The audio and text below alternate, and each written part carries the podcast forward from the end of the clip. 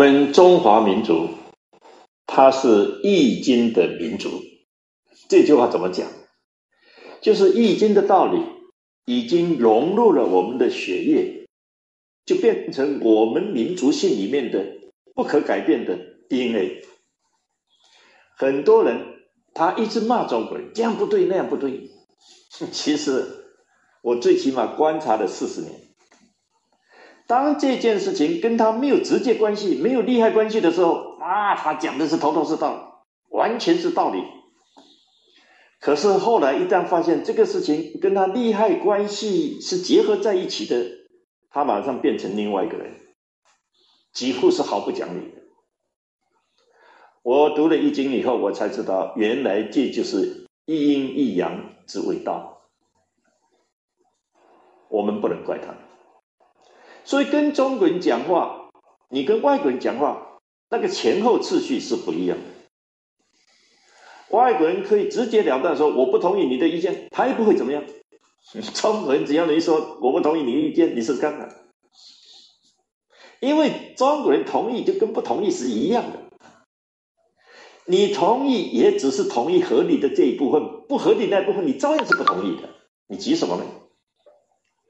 你不同意，不同意，你只是不同意那不合理的部分，其他的部分合理，你还是同意的。而任何事情一定有合理的地方，也有不合理的地方。所以你先搞清楚，你说我同意跟我不同意完全一样。那既然一样，你为什么讲我不同意？就表示我跟你脸色看，我心中没有你了，你能把我怎么样？那就糟糕了。你只要这样情绪化的用语，他也马上情绪化的反应，那两个人就干起来。你先说我同意，我同意，但是这些地方我们稍微改一下，他能接受，他怎么不能接受？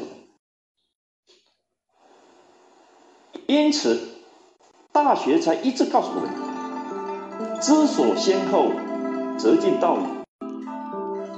同样的话，一个先，一个后，你只要弄错了，你就全完了。易经的道理告诉我们，一切一切都是有条件的，不可能没有条件。送有送的条件，因为人一多，意见就多，而且全世界的人，我们中国人，我们的主见最深。什么叫主见？就是我。要怎么主张，我就要坚持。中国人他因为他很讲情，他很重视人情，所以呢，他就有一些比较不理性的地方，比较容易情绪化。所以从春秋开始，那我们就是争讼不断，搞得孔子都很伤脑筋，摇头。最后你看，他只好写春秋啊。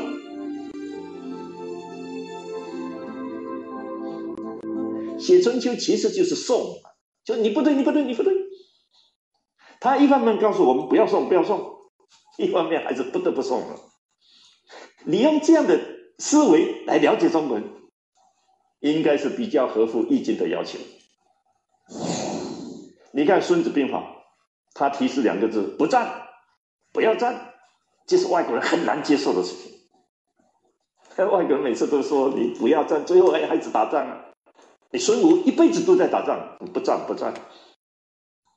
其实不战就是为了要战，站在不战不战的立场来战，才不会乱战。这有什么不对？中国传统文化中讲求的大事化小，小事化了，正好与《易经》中送卦的宗旨相合。送卦的用意在于消除争端，减少诉讼。倘若不能和解，也要站在不送的立场来送，才不致乱送。然而，人类社会中不平不均的情况不免发生，争讼也就不断。那么，一旦发生争讼，接下来会出现什么情况呢？